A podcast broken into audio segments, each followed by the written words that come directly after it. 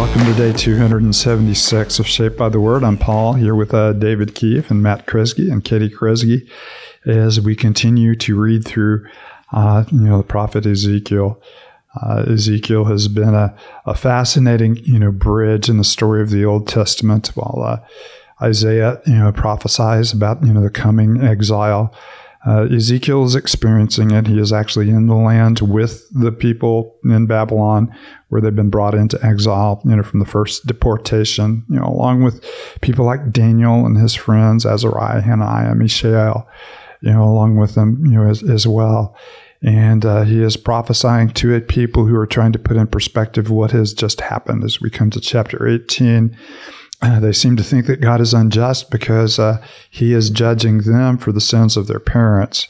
And God reminds them that he knows how to judge his people and how to uh, how to honor righteousness and, and how to uh, judge wickedness. So we come to uh, Ezekiel chapter 18.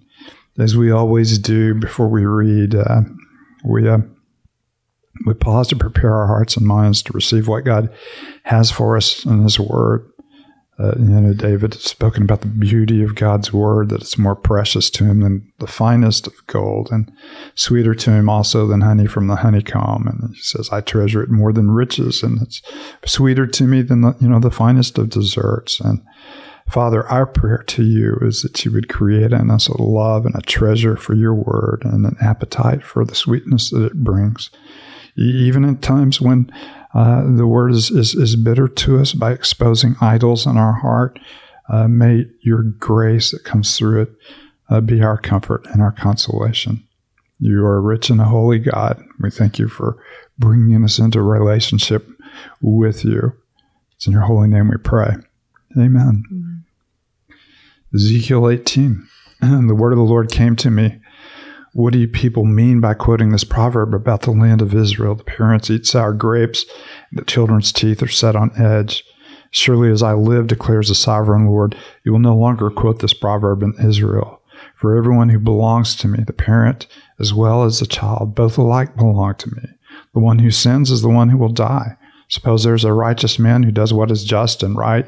He does not eat mountain shrines or look to idols of Israel. He does not defile his neighbor's wife if there are kids in the car, this is a little strong section. He does not defile his neighbor's life or have sexual relations with a woman during her period. He does not oppress anyone, but returns what he took in pledge for a loan. He does not commit a robbery, but he gives his food to the hungry and provides clothing for the naked. He does not lend to them at interest or take a profit from them. He withholds his hand from doing wrong and judges fairly between two parties. He follows my decrees and faithfully keeps my laws. This man is righteous. He will surely live, declares the Lord.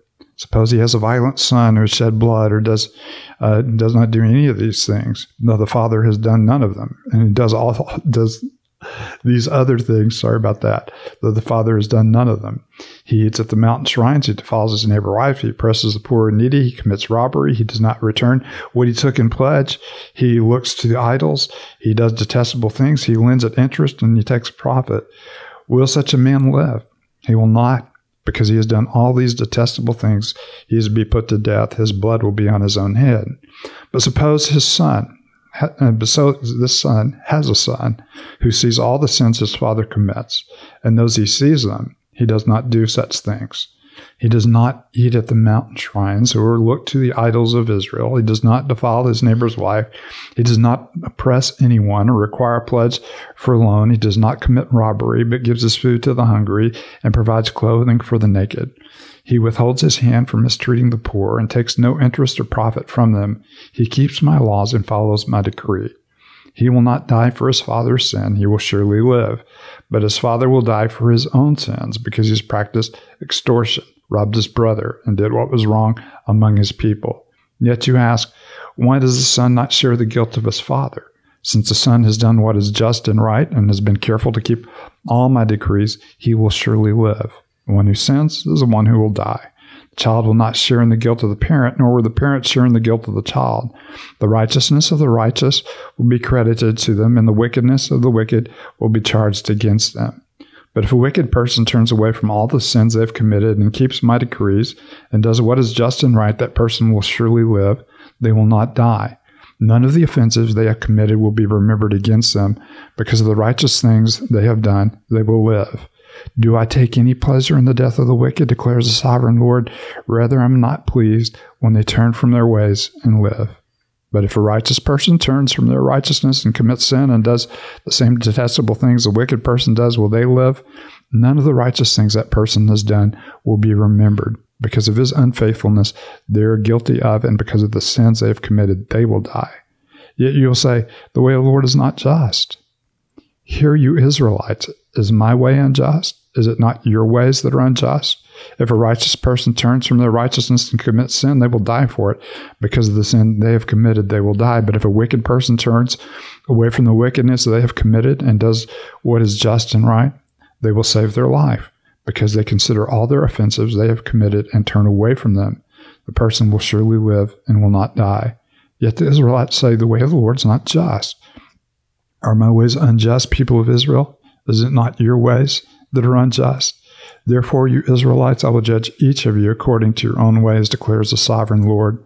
Repent, turn away from all your offenses, then sin will not be your downfall. Rid yourself of all the offenses you have committed and get a new heart and a new spirit. Why will you die, people of Israel? For I take no pleasure in the death of anyone, declares the sovereign Lord. Repent and live. And we hear one of the most, you know, comforting refrains in Scripture, you know, twice, and of course it uh, will come into even fuller expression, you know, later in chapter, you know, thirty-three, that the Lord takes no pleasure in the death of the wicked, but He'd rather see them repent and turn, and in Him, you know, find life. And of course, when we read these, you know, uh, oracles of judgment, you know, sometimes our answer to that first question, you know, do I take delight in, in the death of the wicked? We, we might be tempted to say, well, it seems like it, mm-hmm. but it does not. These are grievous things, you know, to our Lord.